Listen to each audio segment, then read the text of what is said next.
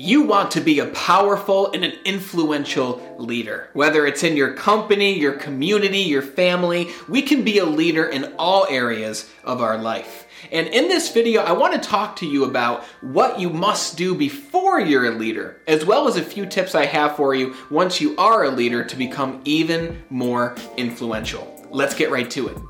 Before you can become a great and effective leader, there's a prerequisite.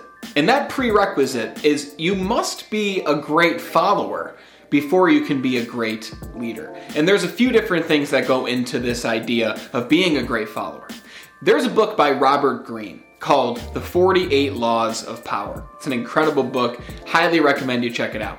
And one of the 48 Laws of Power is you must never outshine the master.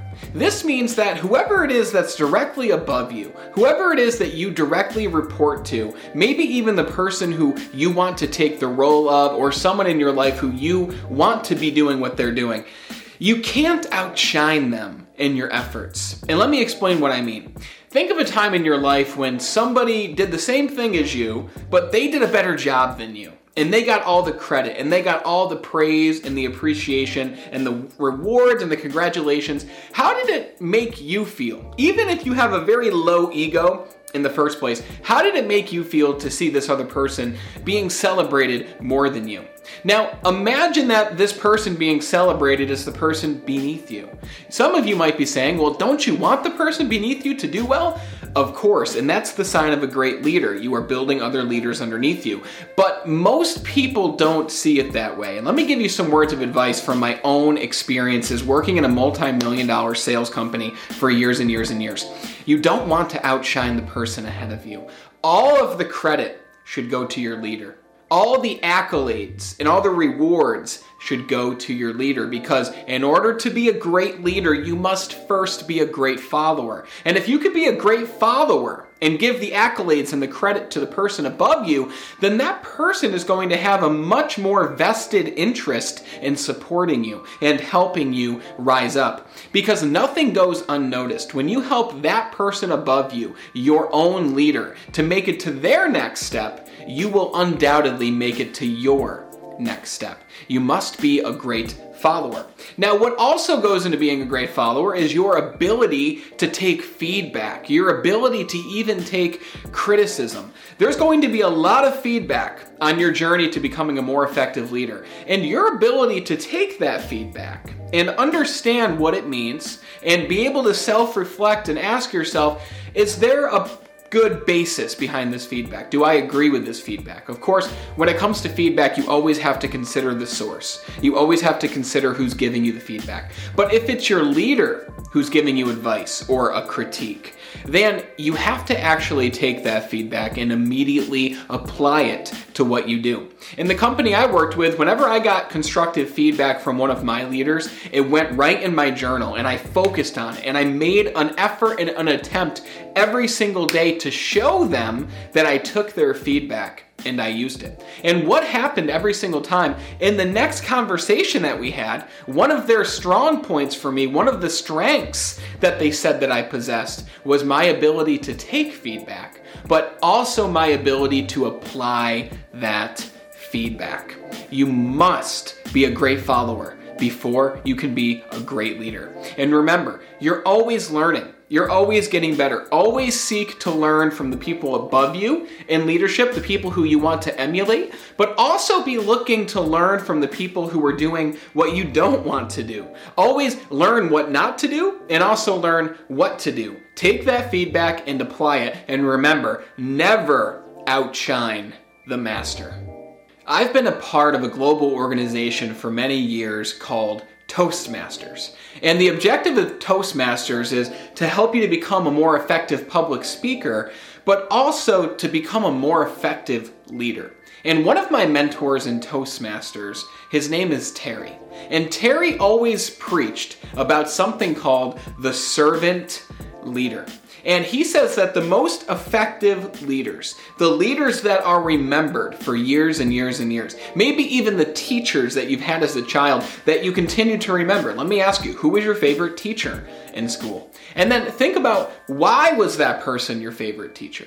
Well, it's probably that they went above and beyond for you. They wanted you to become a greater version of yourself, and they might have even sacrificed. Not even might have, they probably did sacrifice in order to help you to become better.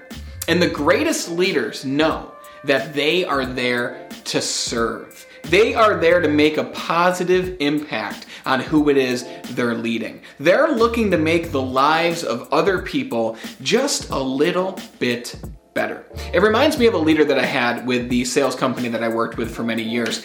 He didn't just help me to become a leader, he didn't just help me to sell more and make more money, he helped me to release weight from my body. He helped me achieve my perfect physique. He helped me to develop better relationships with the people that I worked with. And he helped me in practically every area of my life at the time. And I probably wouldn't have remembered him as much if he just helped me at my job. The only reason I talk about him so often is because he took me under his wing and he cared enough to serve me and help me improve every other area of my life. And let me say this if you want to be a leader inside of a company, but you don't have the role, yet, meaning you don't have the title of manager or district manager or leader of whatever sort, whatever position it might be.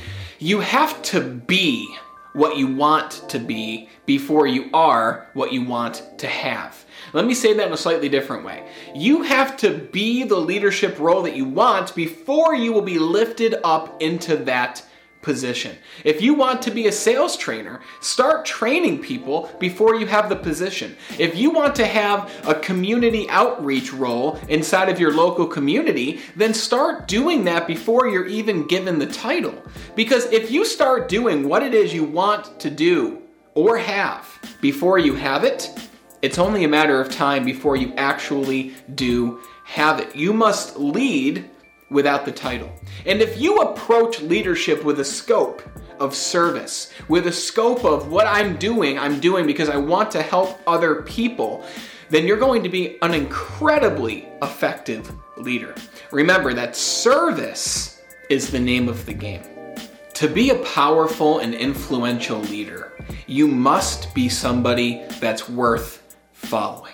You must be somebody that's able to take extreme ownership for a mistake or a screw up or anything that you do, you must take ownership for. You must take ownership for the wins, the celebrations, all the great things that you do, but you must also take ownership for what it is that you mess up. When something goes the way that you didn't want to, say, that's my fault and I take responsibility for it. Training leaders for many different years, the number one fault that I saw in new leaders and even existing leaders, and sometimes these leaders were even at the head of the organization, is they failed to take responsibility.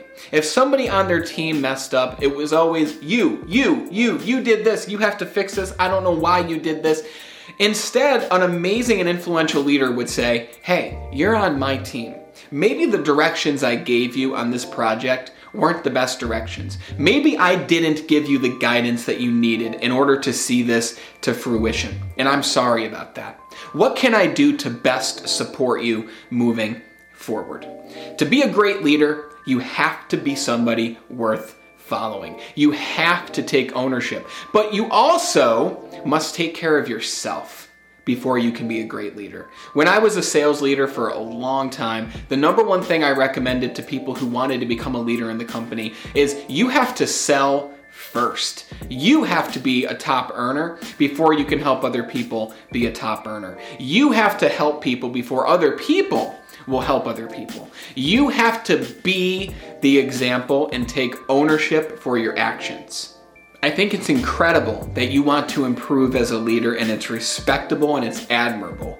And again, before you can do that, you have to take care of you. You have to be making progress towards your own goals and towards the person that you want to be. And in order to best help you do that, I put a book together called Be Extraordinary Your Guide to Self Mastery. And I want to give you a digital copy of this book for free. You can get it by clicking the first link in the description below. You'll enter your name and your email email and I'll send the book right over to you so that you can flip to the chapter that makes the most sense for you and begin applying what you read to become a better and more improved version of yourself. And until we talk again next time, continue to be better.